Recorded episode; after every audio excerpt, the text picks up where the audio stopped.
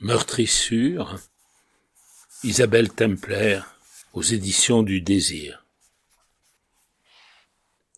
La mouette s'est envolée.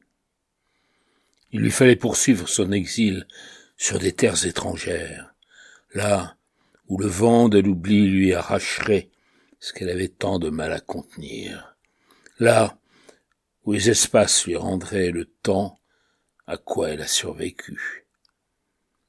Elle cherchait dans la chair du monde l'abandon, sur les routes poussiéreuses tous les renoncements, s'abstraire enfin à son histoire pour conjuguer la langue au pluriel, pour regarder en face le Dieu des hommes.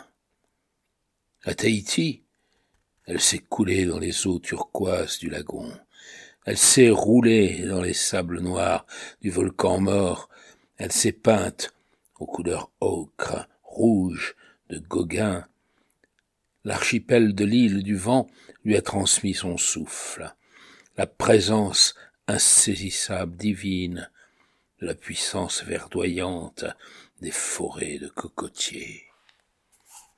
À Londres, elle s'est enivrée dans des pubs enfumés. Elle a goûté au paradis artificiel. Incapable de juguler sa passion pour la démesure, elle promenait une silhouette habillée de noir, bustier de dentelle et jupe en paillettes. Provocation et insolence, simple affirmation d'une évidence oubliée en Haïti. Elle a touché sur cette terre ravinée, oubliée des dieux, au mystère du vaudou. Elle a dit les paroles incantatoires. Elle a dessiné dans la poussière les vévés, symboles des divinités du panthéon haïtien. Elle a dressé les pierres tonnerres pour exorciser ses humeurs. Au Sénégal, elle est allée chercher la consolation et la protection auprès du marabout, elle a emmené avec elle le fétiche bienfaiteur, talisman de ses peurs. En Grèce, elle s'est prêtée au jeu fomenté par quelques dieux, amateurs de liaisons dangereuses. Dans la lumière brillante et céleste du ciel athénien, sur les gradins de pierre du temple d'Épidore, sous les colonnes du Parthénon, autour d'un verre d'ouzo, elle a prononcé pour la première fois mon amour en grec, agapimo. Elle a ainsi parcouru le monde avec une certaine idée de la fraîcheur et de la légèreté, une forme de vagabondage. À chaque escale, elle attendait un homme, témoin de toutes ses audaces.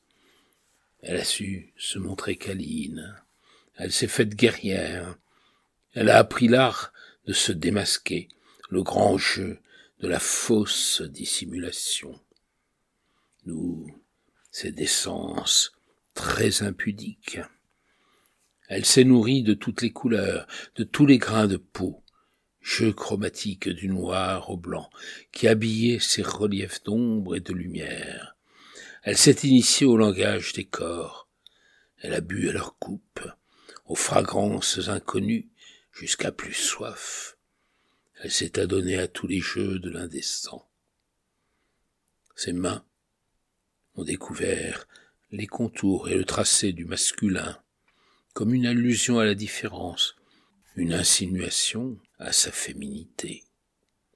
Elle était amoureuse. Pas d'eux, pas encore. Juste de cet état, de cette lumière chaude et enveloppante, de cette douceur sauvage, au parfum de transgression.